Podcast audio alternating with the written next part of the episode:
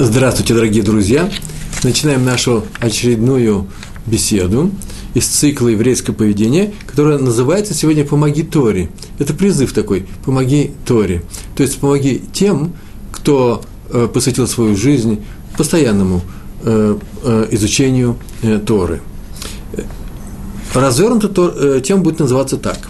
Она уже и называется. Большая награда ждет того, кто помогает и поддерживает евреев все свое время, посвятивших и посвящающих изучению Торы. На что мы опираемся? Мы опираемся сегодня на тот стих, который, э, э, который мы читаем в книге Берешит, в э, одной из завершающих, в, завершающей, э, в завершающем недельном разделе, который называется «Ваихи». В книге Берешит, в 40 9 глава, 13 и 14 стихи. Э, в этих стихах и перед этим, и после этого мы читаем о том, как Яков, наш пратец Яков, э, благословил своих сыновей. А тем самым мы это знаем, что он благословил все те э, колена еврейского народа, все те 12 колен еврейского народа, которые выйдут из его сыновей. Мы все с вами из колена Иуды, но заодно мы прочитали все благословения, которые были сказаны э, нашим працам э, всем коленам. И в частности мы читаем в 13 и 14 стихах два благословения. Первое, э, э, двум сыновьям э, Леи, у Леи было шесть сыновей, два из них Завулун и Иссахар. Про э, Завулуна и Завулуну наш протец Яков сказал, Завулун поселится на морском берегу, который будет корабельным берегом. Так написано, Хов ани, аниот. Аниот – это корабли, то есть пристанью. А про Исахара так он сказал, Исахару самому. Исахар – крепкий осел. В данном случае здесь это осел – это не презрительная кличка. В Торе, да и в иудаизме нет ни, ни, никаких презрительных кличек – здесь говорится о том, что это вообще положительная характеристика, что и Сахар, колено Сахара будет отличаться от всех остальных колен а именно тем, что это будут люди крепкие и надежные в своей работе. То есть успешная работа будет связана с тем, что они очень крепкие и выносливы. Именно в работе. Э, не в просто физической работе, а в любой работе, которой они будут заниматься мы можем посмотреть на эти слова, которые сказал Яков своим э, сыновьям, не просто как на пророчество, так оно и случится, а именно как благословение. Потому так и случится, что Яков именно таким образом сказал. Но нам самим нужно стараться, чтобы получить эти благословения. Итак, про Зволуну сказано, что э, он поселится на э, корабельном берегу, в связи с чем сказано, такой вопрос возникает, а Исахар будет крепкий осел в своей работе – какой-то особенной работе. Раша пишет, это известно из Мадрашей, из э, той устной Торы, которую мы получили еще с горы Синай, э, э, и которая передавалась с поколения в поколение, пока не было записано, примерно 2000 лет назад в книге, это устная Тора, там он так написал, Раша, что колено Звулуна, судя по этому благословению, будет заниматься торговлей, так предвидел, и на это благословил их Яков. Материально поддерживать колено Исахара, будут заниматься торговлей и материально поддерживать своих братьев из колена Исахара. А вот колено Исахара, по Раши, будет постоянно учить Тору. Так оно и было все время, пока колено эти жили на своей территории, э, во времена, э, до, до окончания периода первого храма, э, так все это и происходило. Между прочим, благословения Якова идут в конце книги Бришит, а в, книге, в конце всех книг Пятикнижия, в книге Дворим, э, идут благословения умирающего Муше, нашего учителя Моше, Моше Рабейну. И, и он тоже там сказал примерно такие же вещи. В, посмотрите в книге Дворим, 33, 33 глава, 18 стих, там написано «Радуйся, Звулун, когда будешь выходить, а ты, Сахар, в своих шатрах, радуйся тоже в своих шатрах». Выход, тоже непонятные слова, э, требует объяснения. Выход в Торе – это всегда работа, ремесло, то, что связано с доходами – а шатры – это вся дом учения. Э, это изучение Торы. Радуйся, э, Звулун, что ты будешь изучать, э, э, что ты будешь, что ты будешь э, работать, а Исахар в своих шатрах, изучая Тору, Звулун займется торговлей и промыслами, а Исахар – учением. Так произошло. Как видим, два брата, и Раша об этом пишет, два колена, заключили между собой договор, по которому одно займется исключительно Торы, все свое время, все свободное время мужчины посвящали изучению Торы, а второе будет его содержать, то есть будет работать и делиться своими заработками, будет поставлять материальное обеспечение колену, э, своим братьям из э, колена Исахара. Здесь надо несколько слов сказать о функции денег как таковых. Э, что значит кого-то поддерживать, что значит работать. Это не сегодняшняя наша тема, э, но мы знаем, что изначально человек, человек был поселен в Ган-Эден. В Ган-Эден не нужно было никакой работы совершать. Э, Все он получал уже в готовом виде, да и потребности у него были совсем не такие, как сейчас у нас. Задача человека заключалась в всем другом. Он был сделан для какого-то ближайшего будущего, для той субботы, которая должна была прийти, и наступила, в принципе, но немножко в другом, в другом виде, наступила после шести первых дней творения. И человек э, э сам пособ, э, э, вполне сознательно, э, по своей воле, э, ему было дано право выбирать, выбрал другой путь. Он немножко утяжил себе задачу и не вошел в ту субботу, как это предполагалось, хотя он и был создан для этой субботы.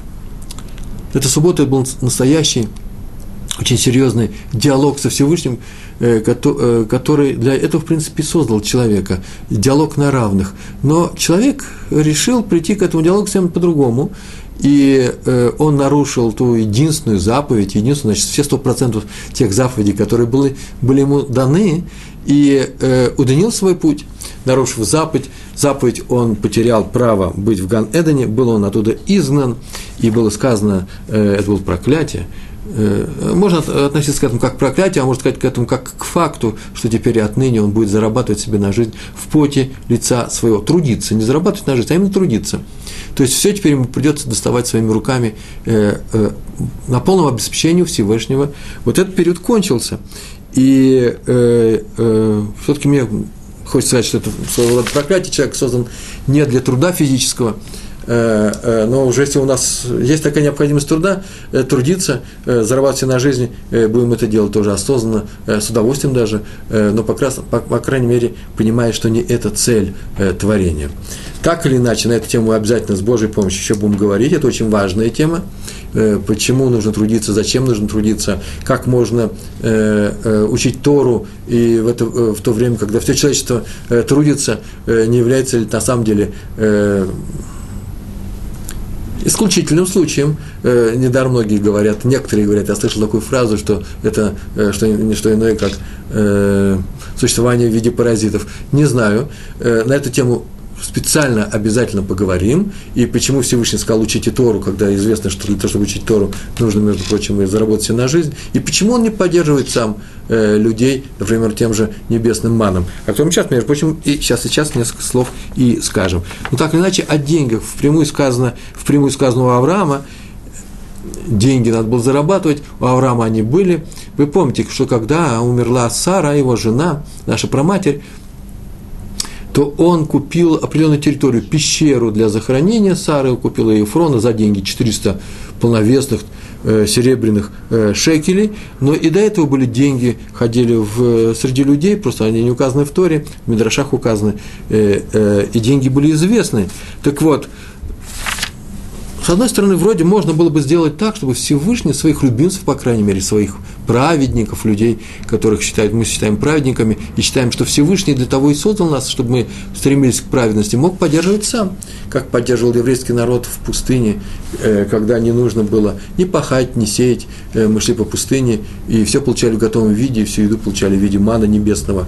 То есть э, в готовом виде, то, что сейчас хотелось бы получать, но сейчас этого не происходит – Э, почему-то он не сделал с праздником во все, во все времена, во все поколения. И с тем же еврейским народом, если мы говорим, что он исключительно нас любит почему-то, по какой-то причине. И это тоже отдельная тема для разговора. Почему он нам не помогает, как помогал в пустыне? Давал бы каждому, по утрам мы встаем, мы выходим из своих из своих шатров э, на улице и собираем ну, деньги, золотые монеты, например. Вот никто не получает, а мы получаем. Почему этого не дано? Э, это э, тема, я говорю, снова будет сказано, на эту тему обязательно я хочу, мы поговорим на эту тему. Но так или иначе, однажды Всевышний в первый период кормил нас в Ган-Эден, в, в райском саду, кормил нас в пустыне, теперь этого нет. Теперь сам человек ушел с этого пути, зашел в сторону, и теперь нам приходится зарабатывать на жизнь себе э, э, самим. И вроде бы это отвлекает от, э, э, от работы. Но испытание, не что работа – это, конечно же, испытание. И как э, любое испытание – его нужно преодолеть. Человек научился преодолевать жизненные трудности, для этого дано это испытание трудом, как в любом другом аспекте жизни. И здесь тоже э, у нас есть несколько важных элементов. Это испытание, награда и наказание. Но то, что работа наказания, это всем известно, э, работа то есть, связана с Э, с тяжелыми усилиями. Награда, это тоже известно, награда за работу, так она называется, награда, зарплата. А испытание э, нужно его выдержать, потому что э, это не что иное, как трудности жизни. И причем испытание деньгами происходит, как мы знаем, вдвойне. Это испытание и бедностью, и испытание богатством. Бедного испытывает э, отсутствием денег, богатого богатством. И, между прочим, не все мы проходим испытание богатством, хотя многие бы сейчас сказали бы, ну дали бы миллион, я бы это испытание выдержал. Это, наверное, не очень, не совсем так. Почему? Потому что поскольку нам не было дано это испытание, значит, следует отсюда, вполне возможно, это испытание мы бы и не выдержали – это очень тяжелая вещь. Э, многие люди вместо того, чтобы подниматься в духовном росте, для того, чтобы стремиться к Всевышнему, скажем еще даже интереснее, для того, чтобы реализовать свои человеческие потенциалы, которые заложены в нас, нашим Творцом, они падают, э, не выдерживая испытания деньгами. Но деньги нужны всем. Э, и поэтому, что, возвращаемся к нашей теме, как можно поддержать тех людей, кто будет поддерживать тех людей, которые занимаются Торой, полноценно посвятить всю свою жизнь на изучение Торы. Э, между прочим, евреи могут освободиться от этого страдания, страдания, э, страдания работы, это маленькое замечание, тем что, тем, что в заслугу отцов и в заслугу того, что все поколения нашего народа, многие поколения, многие люди полностью отдают себя изучению Торы, то Всевышний даровал еврейским промышленникам, бизнесменам, дельцам, торговцам успех и браху. Именно в силу того, что мы, э, э, какая-то часть нашего народа полностью посвятила себя э, изучению Торы. Вся у нас есть мудрецы, всегда у нас было вся стремление, по, по крайней мере, по крайней мере, многие-многие поколения, стремление всего народа, независимо от, от уровня э, знаний в каждого отдельного еврея, э, стремление было у всех такое породниться с мудрецами, увидеть своих детей мудрецами, сдать их в Ешиву, если есть, позволяет возможности. Это было идеалом. Идеалом нашего народа всегда было до последнего времени не сильный, не силач, не известный писатель, покоритель э, врагов, даже защитник Отечества. Нет, именно мудрец. Э, не случайно все наши сказки называются равинские анекдоты, истории, связаны с равинами. И мы, нам нравится равинская мудрость.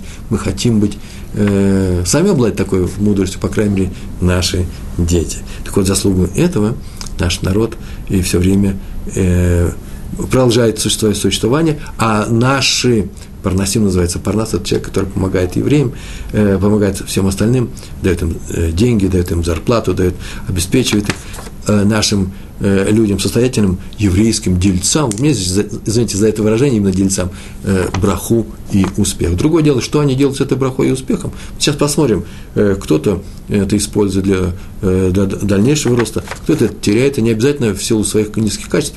Есть разные случаи, о которых, может быть, сегодня мы о них и поговорим. Так или иначе, цель богатства, и это самое важное, цель богатства, которое Всевышний через удачу, через успех – через способности в торговле и так далее, через связи. Связи тоже возникают. Их не делают, их, их надо, их можно получить, их можно только потерять. Так вот, через все через это Всевышний э, дает богатство. Э, не наличные нужды, вот главное замечание. Вернее, так скажем, не только наличные нужды, но именно на поддержку тех, кто учит Тору. Мы сейчас только сказали, что Сахар – это крепкий осел, да? Так вот, можно сейчас привести это сравнение, только чтобы мне пришло в голову. Человек, который умеет делать деньги, а среди евреев такой был вся повышенный процент, он уподоблен ослу, который уверенно идет и работает, делает сильный, крепкое животное на, э, на фоне всех остальных слабых животных. Так вот, как ослу нужно есть для того, чтобы двигаться, Так и всем нужны деньги для того, чтобы жить. Но осел нужен для чего? Для того, чтобы вести груз. Так вот, те деньги, которые нагружаются на осла, на, мне здесь снова, я подчеркиваю снова и снова, ничего тут э, пренебрежительного нет, это не насмешка, это не, не обзывательство, это высокий довольно-таки уровень. Так вот, чтобы ему двигаться – чтобы он вез эти, э, эти деньги, ему даются тоже эти деньги, больше может, чем, чем остальным. Э, почему? Потому что на потребность он может себе взять очень весомую часть того, что Всевышний дал ему в виде денег и богатства для всего еврейского народа. Поэтому многие поколения поступали следующим образом, делали таким образом. Так всегда было у евреев. Первое. Каждая состоятельная семья – э, брали на свое полное обеспечение несколько бахурим. Бахурим – это студент Ешивы, где изучает Тору, еще, э, еще не женатый. Так было во всех местечках, где стояли э, Ешивы. Так было у ашкенадских евреев, так было у сефардских евреев, везде, где были ешивы, все бахурим э, обеспечивались самым необходимым именно в этом местечке э, простыми людьми. Чем состоятельный человек, тем больше э, он бахурим брал. Может быть, не, все, э, не у всех хватало возможность кормить. Несколько студентов брали одного-двух, представляли им кровь, кровь, то есть представляли им место, где они жили, но не только кровом все это э, э, заканчивалось, еще кормили, может быть, один раз в день. Между прочим, никто не требует полного обеспечения так, чтобы человек чувствовал себя э, совершенно замечательно от того, что ему помогает, он учит Тору. Нет, нет, я видал здесь еврейские семьи, это уже отдельный разговор, я не хотел бы на эту тему долго останавливаться.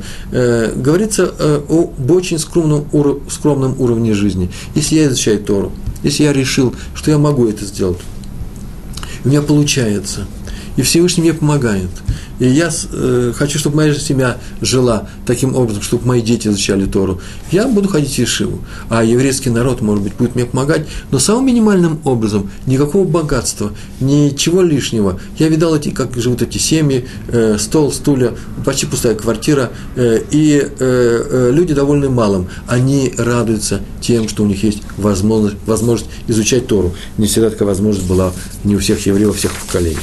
Так или иначе, состоятельные семьи брали себе на, на, на обеспечение э, нескольких студентов. Второй случай, под, э, способ поддержки. Состоятельный человек стремился всегда выдать свою дочь за Талмит Хахама. Талмит Хахам – это мудрец Торы. Э, больше того, составлялся с таким человеком, это известный случай, только вообще все делалось, когда составлялся договор, определенное соглашение, согласно которому тесть брался несколько лет содержать молодую семью, чтобы зять полностью отдал, отдался, отдал себя на изучение Торы. И третий способ э, – люди э, вносили десятину своих доходов на нужды еш, относили десятину на нужды ешив против прочих еврейских учебных заведений, таких как Хедер, Колель. В наше время в любое заведение, которое э, в котором преподаются еврейские дисциплины, можно относить часть своих доходов. Между прочим, так принято э, э, в американском еврействе. Американское еврейство большей частью приехали из России, или, по крайней мере, из тех территорий, которые были под властью э, российского царя, русского царя. Польша, Прибалтика, Украина большей части американских евреев, ашкенадских евреев, это именно российские евреи в, в прошлом, несколько поколений назад. И вот у них до последнего времени, я сейчас сейчас кризис, но и сейчас э, это происходит, э, так, принято так делать, поддерживать евреев, которые изучают Тору. По, по, по крайней мере, именно на, евре, на американские деньги, на деньги американских евреев долгое время жили почти все вновь созданные общины в странах СНГ. И в Америке вообще принято, чтобы в память об умерших э, родителей, э, дедушек и бабушек издавались книги, в частности Талмуд, и о чем мы поговорим сегодня. Отправляли, на их деньги отправлялись раввины в те места, где нет учителей, например, в Россию, э, 10-15 лет. Да и сейчас очень многие общины живут на чисто американские деньги. Сам я провел, я и моя семья провели 9 лет в отказе, в, это было э, давно, 80-е годы, и э, как мы учились? Мы учились э, на то, что приезжали раввины к нам в Москву, я из Москвы, э, в группе э, Рава Ильяу Эсос, приезжали к нам раз в неделю раввины, обладающие американскими или английскими паспортами, тогда не было связи с Израилем, с Израилем и давали нам уроки. А, они нам что-то привозили, и мы на это жили. Была помощь определенных организаций, получали какие-то посылки. Все было, как я сейчас вспоминаю, очень не в большом количестве, все было, э, э, всего не хватало, э, но мы были счастливы и довольны тем, что, во-первых, чувство того, неброшенности, нас не бросали, нам помогали, и самое главное, мы учились. И все это совершалось на деньги английских, по крайней мере, это было в моем кругу, английских и американских евреев. Теперь, между прочим, в России уже научились евреи пользоваться собственными силами. Я сейчас езжу туда, иногда в Москву, иногда в Саратов. Э, вот до недавнего времени был в Одессе, и местные состоятельные люди тоже помогают. Э, и э, это хорошая тенденция. Российские евреи не самые бедные в мире, несмотря ни на какой кризис. И, конечно же, они увеличат эту помощь. И однажды мы перестанем пользоваться помощью евреев из Америки. Здесь, правда, еще есть одна трудность. Люди не привыкли отдавать десятину. Чтобы привыкнуть отдавать свою десятину, нужно жить в еврейской среде много-много поколений. А у нас э, российское еврейство э, и в странах СНГ э, русскоговорящие евреи несколько поколений выбыли из, из из этой общности и просто еще не прониклись еврейским духом. А поэтому состоятельные люди сейчас, не все состоятельные люди, богачи, э, э, э, бизнесмены еврейские, знают, что именно их еврейство стало причиной их успеха. Они думают, что это заслуга их рук, труда их рук, их умения. Нет, нет, именно их еврейство вот что было причиной того, что они сделали некоторые люди большие состояния. Но они еще все еще не вышли из разряда у меня, знаете, такое французское слово «провиню». Это тоже ругательное слово. Это человек, который вчера был бедный, сегодня стал богатый. Он деньгами обладает, но еще не научился ими пользоваться. Можно сказать, он еще не, как попавший человек, голодный человек попал на обед. Он еще не наелся, он еще не очень сыт. И поэтому он еще не научился отделять десятину от того, что он получает. Вот следующее поколение э, этих богатых людей начнут регулярно помогать еврейству. И если, конечно, никто не разорится, я э, надеюсь, что никто из еврейских дельцов не разорится, и в кризис это мы переживем. Э, между прочим, кризис – это хорошее напоминание о том, что мало что зависит от самого человека, от его умения, все зависит от решения на небесах. Недаром в Роша Шана, в Йом-Кипур мы говорим, что суд решает, кому разбогатеть и кому обнищать, кому стать бедным. И добавляем, но молитва, пост, так в Йом-Кипур, молитва, пост, и цдака спасает человека от смерти, спасает в том числе и от разорения, потому что разорение – это вещь, конечно, напоминающая о смерти. Не о нас, не, не, не о нас будет сказано. Итак, все богатство еврейского народа, все богатство евреев, которые в еврейском народе, э, держится на цдаке, на помощи другим людям. Это история про Ротшильдов. Однажды одного из первых Ротшильдов, богатейшая семья банкиров, э, все мы о них знаем – Э, слово стало дано нарицательным для богатого еврея, для богатого человека вообще. Одного из них спросили, э, сколько у него денег в наличии. Это известно, известен его ответ, и он показал этому человеку, который спросил, показал, э, все происходило в его офисе, он показал на большое количество полок, в которых было написано много ящиков, и на каждом ящике было написано «Цдака», «Цдака». То есть с немецкой скрупулезностью, они все-таки евреи Ротшильды из, из Германии родом – хотя потом обосновались в Вене, был банковский дом, да, в, в Париже, в Берлине и в Лондоне. Э, записывали на э, карточки э, любую ту помощь, которую они оказывают э, бедным людям или общинам, все, что они дают, э, э, как в виде цдаки, все это записывались. Так вот, один из первых Ротшильдов показал на все это и сказал, вот это мое – это будет записано за мной. И когда я буду отвечать за всю свою жизнь, за все свои деяния, когда буду э, взвешивать, э, что мне присудить, награду, наказание и так далее, именно это станет э, э, тем аргументом э, в защиту того, что я должен получить Галамаба. Им только эти деньги, а не те деньги, которые сейчас крутятся у меня в деле, в, в акциях, э, э, стоим, является стоимостью э, моих заводов, что там у меня еще было у Ротшильда, все-таки был банковский дом. Только это и есть у меня, он сказал Нацдаку. Только то и есть у богатого человека, что он сейчас дает на Тору.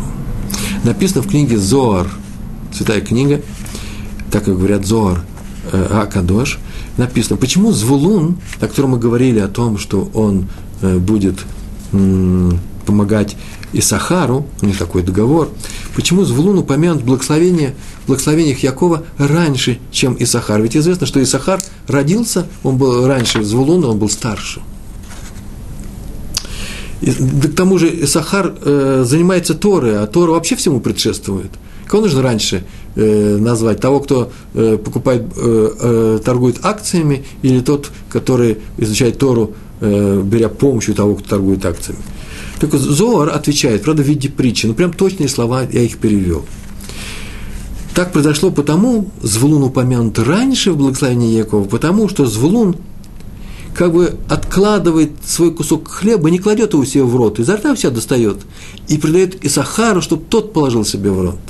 То есть он бы мог это съесть. Другое дело, что он сытый, но он бы это мог съесть, но он дает Исахару в рот. А это некоторые усилия. Исахар учит Тору – Сахар нет никакого отношения к Звулону, он ему не помогает, он помогает ему брахой, мы об этом сейчас будем говорить, но, по крайней мере, впрямую физически он никак не помогает, поэтому Звулун, э, который делает акт, физический акт, поэтому Звулун э, упомянут э, раньше. То же самое пишет Раши. Заключили они договор о том, что награду за изучение Торы разделят между собой. Вот главный момент их договора. Награду за изучение Торы они разделят между собой.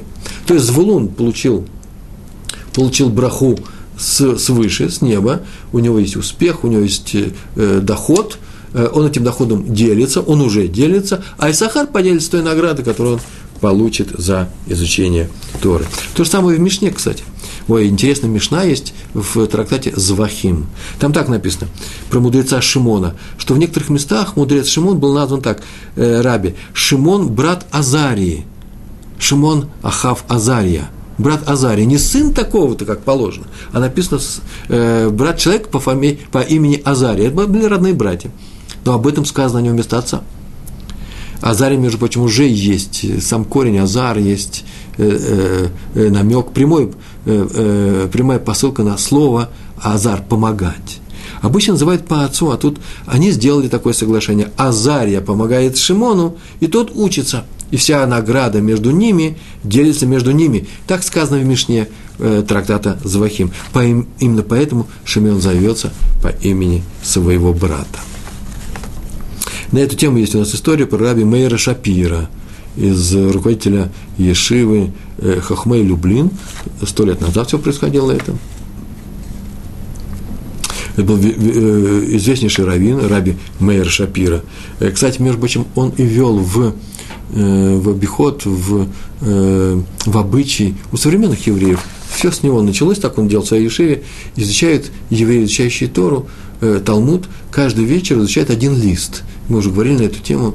Многие ходят такие, на, такие занятия. Сам я их регулярно, когда у меня нет урока по Тулот и Шурун, вечером я хожу на такие занятия, называется Дав Юми, ежедневный, ежедневный лист Талмуда – так было в Ишиве, а потом в, э, в городе Люблин, э, Хахмей Люблин, так назывался его Ишива, мудрецы города Люблин, это в Польше, люблинские хасиды – и потом это распространилось по всему еврейскому народу.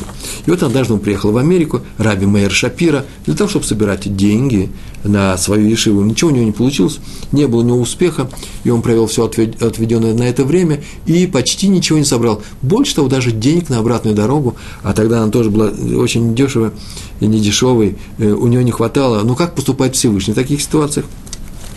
Шел однажды Раби Мейер по улице, и, э, и шел по улице, ему вдруг вышли евреи, происходило в Нью-Йорке, в, где-то в еврейском районе, кто-то вышел, попросил его зайти десятым на э, миньян, э, в, ту, в синагогу, в ту группу молящихся, которые сейчас будут читать вечернюю молитву. И он туда зашел, чтобы тоже помолиться с ними, он помолился, и оказалось, что в это время руководитель этого, этой синагоги, у него был Йорцайт, э, годовщина смерти одного из родителей, поэтому он должен был прочесть какой-то кусочек истории вслух перед всеми, поэтому попросили задержаться Раби Мейера, и он задержался, и э, в памяти об умерших родителях прочитали этот кусочек, задали какой-то вопрос ему, он его объяснил, все увидали вдруг, что это человек очень знающий, потом выяснилось, что это крупнейший ученый, крупнейший мудрец того поколения, и попросили его дать урок. И он дал урок. В этот день читали Даф Юми, читали страницу из, из листа из Талмуда, из, из трактата Сота. Лист, если я не ошибаюсь, 20, 21 лист. Сегодня утром я смотрел. Так там появляется смысл слов одного стиха из Шира Аширим. Шира Аширим э, песня, э, песня песней. Там так написано в песне песней. Я специально говорю не песня песен, а песня песни, так по-русски. Э, там так написано. Даже если человек отдаст все свое состояние за любовь, и тогда его покроет позором. Такие непростые слова. Смотрите. О ком это говорится, о каком человеке, который все свое отдал, с, да, с, э, за любовь, как написано, а его покроет позором. И сам Талмуд вот в этом месте, в, в трактате Сота, говорит, что это говорится не о Шимоне, братья Азария, о котором мы сейчас только говорили. Азария давал не все свое состояние, но постоянно. А это говорится э, о Илеле и его брате по имени Шевна. Илель учился, Шевна был состоятельный человек, и он мог помогать Илелю. Илель, то, что по-русски называется Гилель, да, Э, Иллель Азакен, это тот человек, к которому пришел однажды человек и спросил, скажи мне всю Тору, пока я стою на одной ноге, и тот сказал, сын мой, э, можешь опустить ногу, я уже все сказал, какую, что ты сказал, да он никогда не делай никому того, что не хочешь, чтобы делали тебе, иди, иди и учись. Вся Тора одной фразы, именно этот Иллель и сказал. И был у него брат Шевна, который отказался ему помогать и никак не помогал. Иллель очень голодал, э, прожил страшные годы, но учение Торы не оставил и стал большим мудрецом в Торе, одним из крупнейших за всю историю нашего еврейского народа. И тут появился Шевн и сказал, что теперь он будет помогать. Вот такая помощь ему не засчитывается в заслугу. По даже Елель отказался от нее, она уже была не нужна. Даже если человек теперь отдаст за любовь, за признательность, да, за ту награду, которую хочет получить от Всевышнего, все свое состояние, его покроет позором, так он и остался в истории, как человек, который отказался помогать Илилю. Вот это Раби Мейер сказал в нескольких словах. Я тут дольше рассказываю, чем он. И в конце сказал такую фразу – Раби Майер Шапира. Если так высоко оценивается Тора человек, который помогает одному только человеку, пускай крупному ученому, то насколько весомей, насколько крупнее будет награда того, кто помогает многим. Например, целой Ешиве. Вот я и приехал, чтобы мне собрать помощь Ешиве услышал эти слова местный раввин, вот тот человек, который его пригласил, который читал Йорцет сейчас только, э, руководитель этой синагоги и этой маленькой ешивы, и тут же взялся помочь Раби Мейру, и он всех знал в городе Нью-Йорке в то время, и эта история вошла в, в историю еврейского народа. Э, Раби Мейер собрал деньги и поехал к себе с, с миром в, обратно в Люблин. Известно про Хазон Иша, что однажды, уже будучи очень-очень старым, я бы сказал, я бы сказал древним человеком, который мало двигался, э, он однажды взялся идти на похороны одного человека, проводить в последний путь одного очень простого человека, не, не, не мудреца Торы, не ученика – мудрого ученика, так называется, мудрец Торы, да, и э, вышли, все посадил в Нейбраке, а кладбище находилось в Нейбрака, и далеко было, и э, прошел весь путь пешком, а обратно шел, так вообще присаживался на каждую скамейку, а однажды же при входе в город лег на скамейку и лежал, отдыхал, потому что он э, копил силы для того, чтобы двигаться дальше. И э, так он шел пешком, Э, хотя обратно можно было ехать на машине, может быть, и ехал, потом уже в городе, в самом городе он поехал, э, э, так или иначе его спросили, Рэбе, а зачем такие мучения? Все-таки простой обычный человек умер, и надо было его идти ногами, чтобы провожать, и он сказал, что этот еврей, как известно, содержал, полностью содержал семью одного Талмит Хахама, Талмит Хахам – это есть ученик Торы, и поэтому он достоин всяческого уважения, почитания, тем более даже после его смерти. Хазон Иш об этом сказал. Значит, мы только что говорили, что Звулун упомянут в благословении Якова и в благословении Моше Рабейну, нашему, нашего учителя Моше, раньше Исахара. Отсюда следует, что награда за его учение Торы делится не просто пополам, как указывает Раши, между Звулуном и Сахаром, а в большей степени она идет именно Звулуну.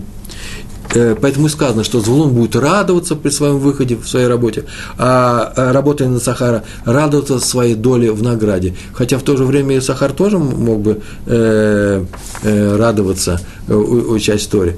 Участь Торе. Тоже радость. Сейчас мы скажем на эту тему. Э, одно маленькое замечание. Звулун еще при жизни, при жизни этого колена – Э, получил, получал большой доход, это колено получало доход, большой доход, там сказано, на берегу моря будешь жить, да, будешь торговцем, будешь э, торговцем с другими странами, э, заморским торговцем.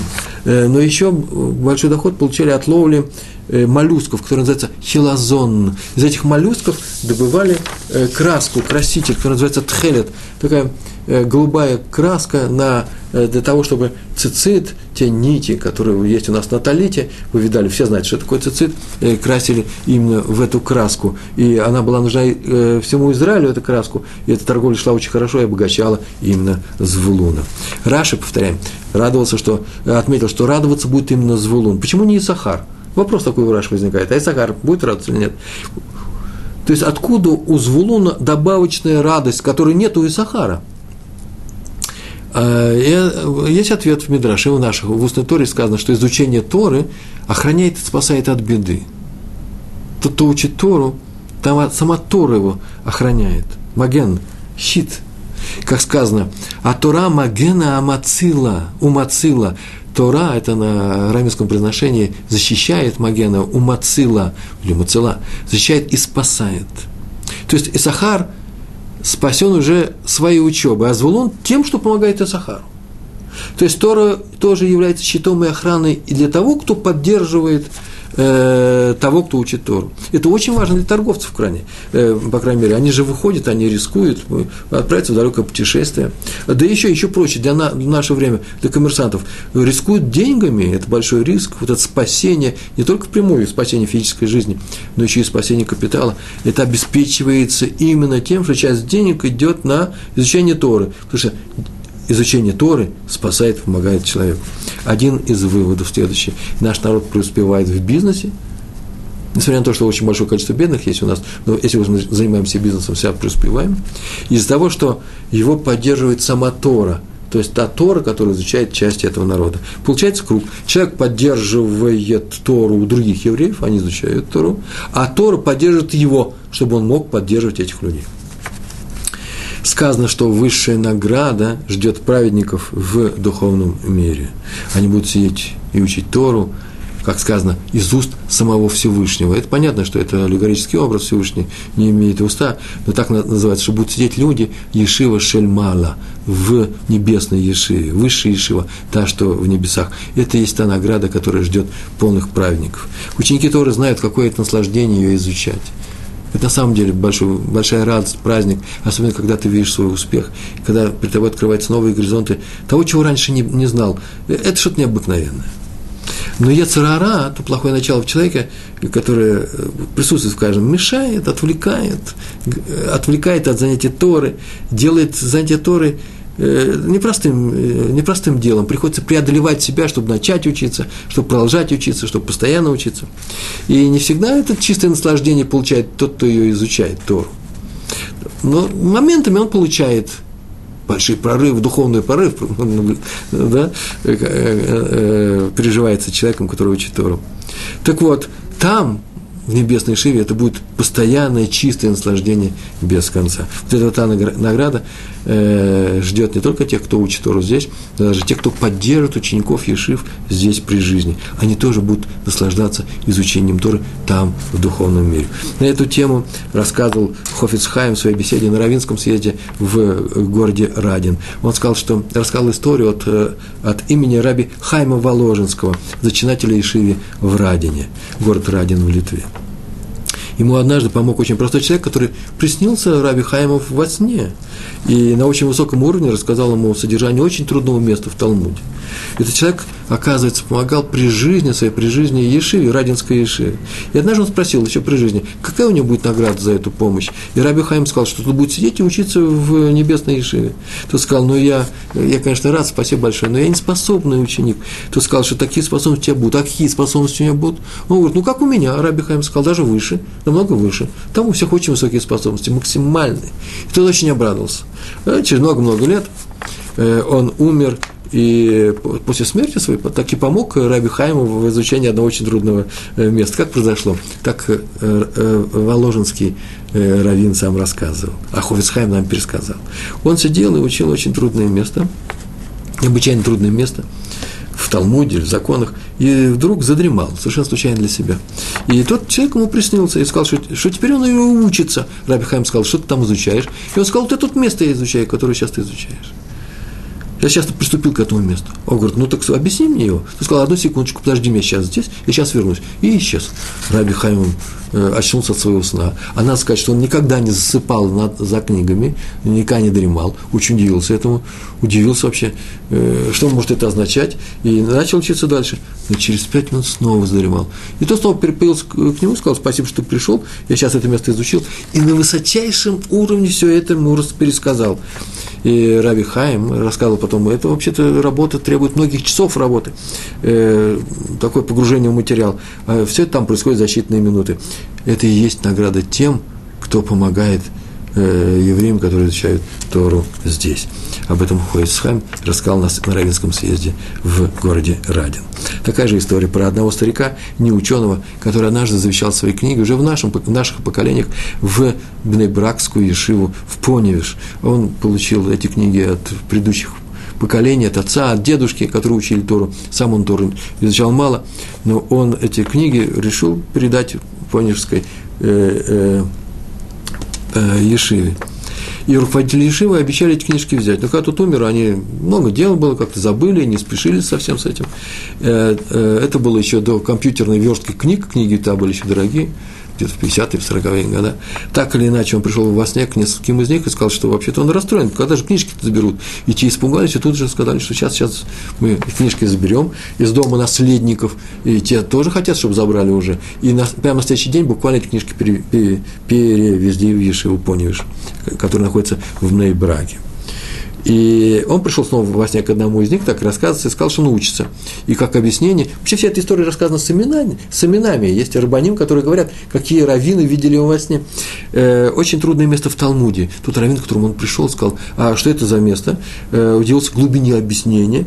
Э, тут же утром проснулся и посмотрел в указанные книги, и нашел э, связи между э, указанными местами объяснений и поразился глубине проникновения в этот материал. А утром вдруг неожиданно, когда он пришел, пришел в Ешиву, к нему обратилась группа, одна из групп студентов, учеников Ешивы, и сказали, что вот они требуют просят помощи. Они встретили одно трудное место, э, еще вчера они встретили, сегодня одним борются, э, работают и никак не могут э, понять, какое место оказалось прямо именно то, которое было ночью сообщено.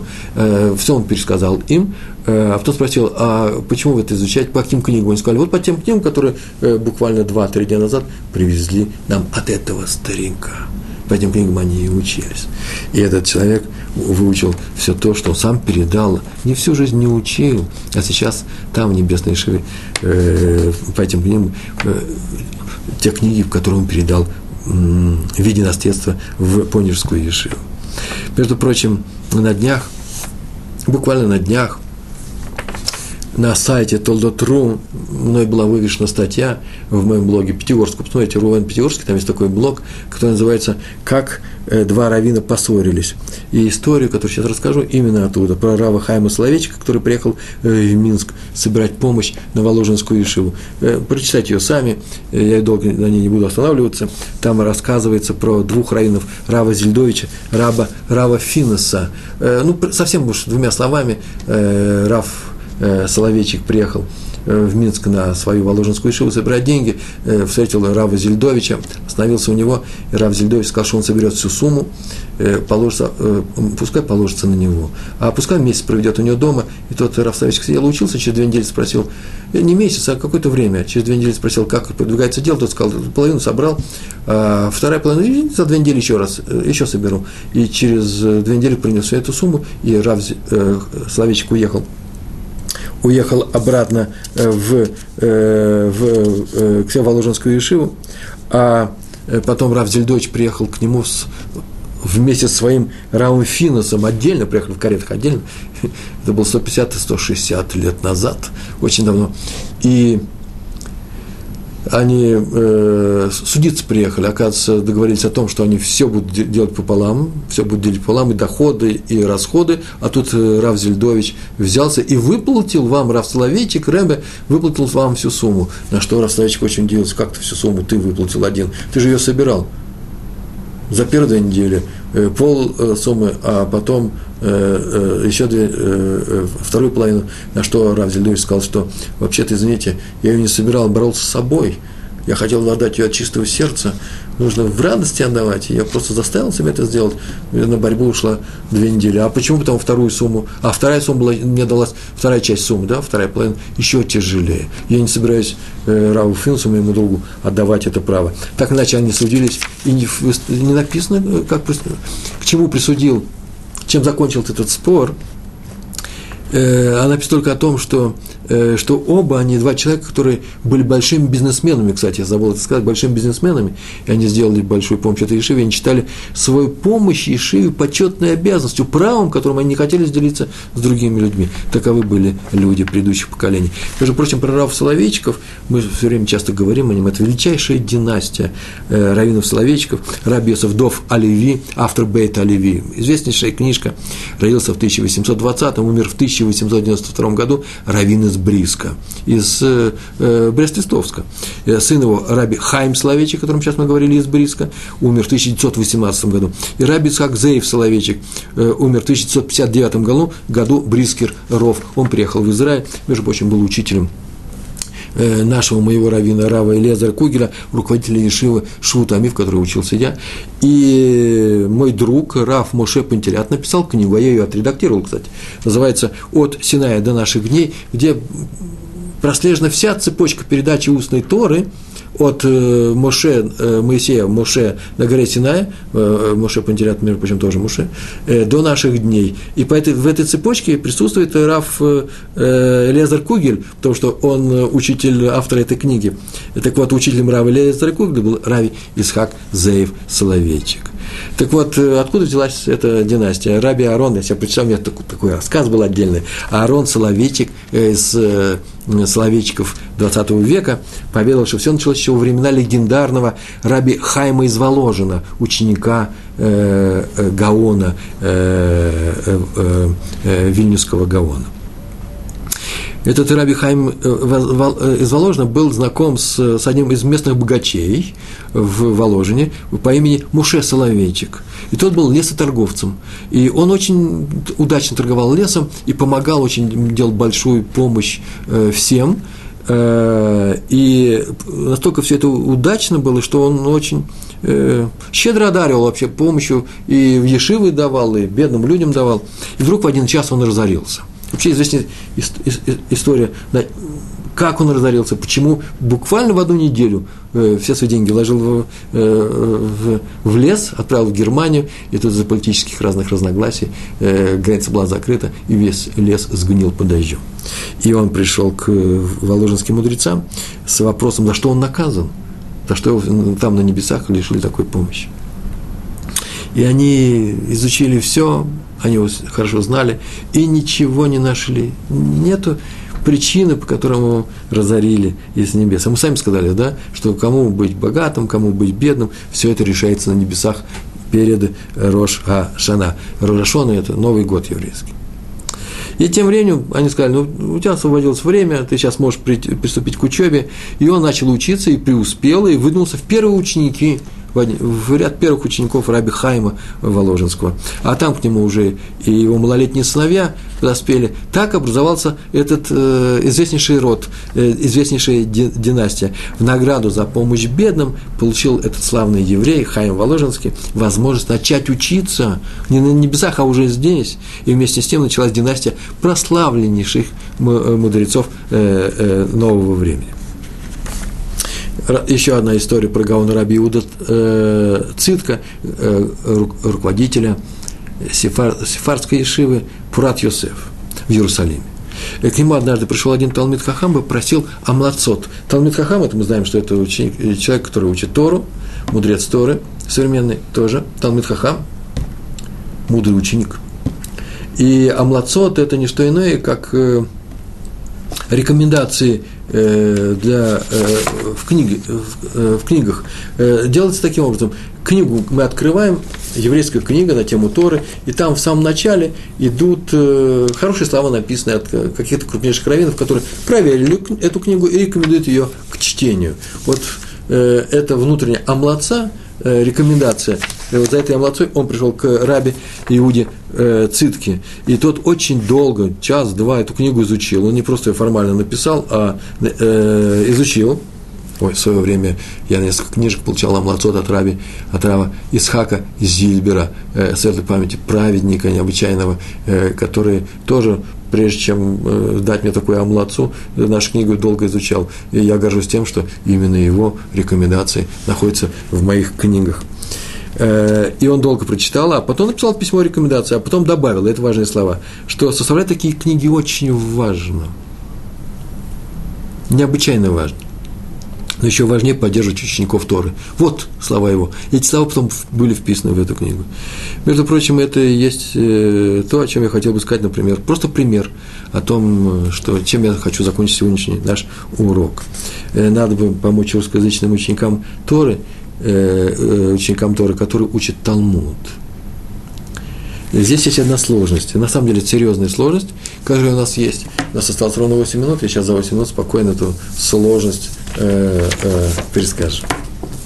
Дело в том, что у нас сейчас тяжелый период э, переживает российское еврейство. Очень многие люди начали, молодые люди, люди не совсем молодые, всех возрастов, э, обратились к Торе, начали ее изучать. Как это делается? Обычно это делается э, из личной инициативы какого-то определенного человека.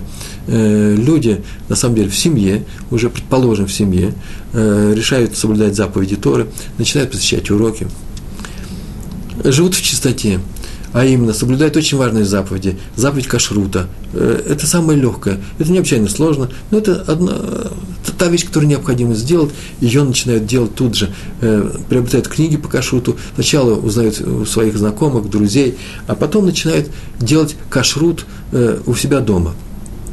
Соблюдают кашрут – Э, выполняют заповеди по чистоте семейной жизни. Это тоже несложно, тоже нужно много, э, много здесь изучать, но люди радостно начинают это изучать, э, начинают изучать законы Лашона Ара, а именно законы, которые регламентируют нашу еврейскую речь, изучают Тору, ходят регулярно на уроки, приобретают книги, осваивают иврит так иначе продвигаются. Э, свои дети у них подрастают, делают обрезание своим детям. Если они не сделали хупу, делают себе хупу. То есть на, э, работа идет по всему э, фронту. Главное, что здесь регулярная учеба. И начинают ходить на учебу. Какая учеба? Не все живут в тех местах, где есть уроки. Некоторые ходят слушают уроки, например, как мы сейчас с вами с сайта Толдот.ру, Толдот Ишурун, этого центра, это тоже учеба. Но когда-то надо начать изучать регулярно и очень глубоко, нужно продвигаться. И тогда начинаются поиски э, регулярных э, э, уроков. Или по скайпу, или просто в, где-то в соседней синагоге. Или по-английски, с, потому что евреи всегда учатся, если это происходит в Америке, или по по-русски там, где есть ишивы, или на иврите, то, что происходит здесь у нас в Израиле. И очень множество, очень много, сотни, если не тысячи семей молодых э, посвятили этому свою жизнь. Они и работают, как правило, русскоязычные евреи работают. Э, мы люди работающие, большие специалисты, э, это наша традиция э, учиться и работать. А когда мы, ко всему прочему, еще начинаем э, заниматься Торой, то мы этому отводим определенные часы, например, вечером. И эти люди начинают ходить на занятия. Э, какие занятия? Ну, самые простые занятия, например, недельную главу. Я знаю очень многие люди, это недельной главе посвящают э, свои вечера. Э, некоторые три раза в неделю, некоторые каждый вечер. Изучать Тору. Или регулярно ее, прямо начиная с книги Берешит, или просто недельную главу, недельный раздел Тору. Но однажды надо продвигаться дальше, проходит несколько лет, и человек, я его встречаю, спрашиваю, что ты часто изучаешь? Он говорит, я вот изучал недельную главу уже много лет, теперь я начал ходить в группу изучать законы, например, э, Мишнабрура по Хафисхайму. И для того, чтобы все это делать дома, чтобы поддерживать и э, семейную чистоту и кашрут, этому нужно не однажды выучить и э, дальше продолжать это соблюдать. Нужно все время это поддерживать, нужно все время это изучать. Там есть погружение э, совершенно необыкновенный. Там есть что учить бесконечно. Человек однажды рано или поздно переходит на тот уровень, когда нужно изучать э, Талмуд. Почему бы не изучать Талмуд? Приходит на урок Талмуда, Гемары, и изучает с удовольствием изучает. Мозгов у нас, у нас у русскоязычных евреев всегда хватало на это. Э, люди просто илуим. Необычайно талантливое еврейство у нас. Но что происходит? И я с этим э, э, фактом, э, этот факт обнаружил с удивлением лет 10-15 назад.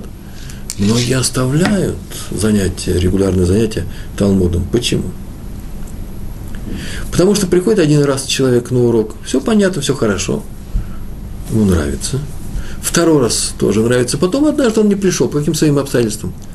А не придя и пропустив один или два урока, он приходит и перестает понимать тему. Тема от него ушла – и ему не, не, нечем заполнить тот вакуум, который образовался в результате его пропуска. У него нету, хомер называется, нету материала в руке. Есть только Талмуд на арамейском языке. Изучать его трудно. Самому необычайно трудно. И человек, э, человеку сложно сознаться, признать, что он сейчас э, перестает понимать то, что происходит на уроке, э, и он на время оставляет эти занятия. Возвращаться к недельной главе он не хочет – я знаю несколько семей, их, наверное, к сожалению, огромному сожалению, много, когда уровень соблюдения э, заповеди Торы резко падает. Почему? Потому что у папы не пошел Талмуд. И на остальные уроки, впрочем, ходить уже не хочет.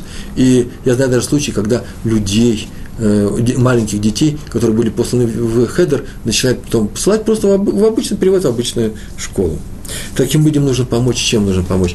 Э, требуется срочное создание Э, переводов э, для э, не самостоятельного изучения Талмуда, а для, для, занятия, для помощи занятий в группах. И такие переводы уже существуют.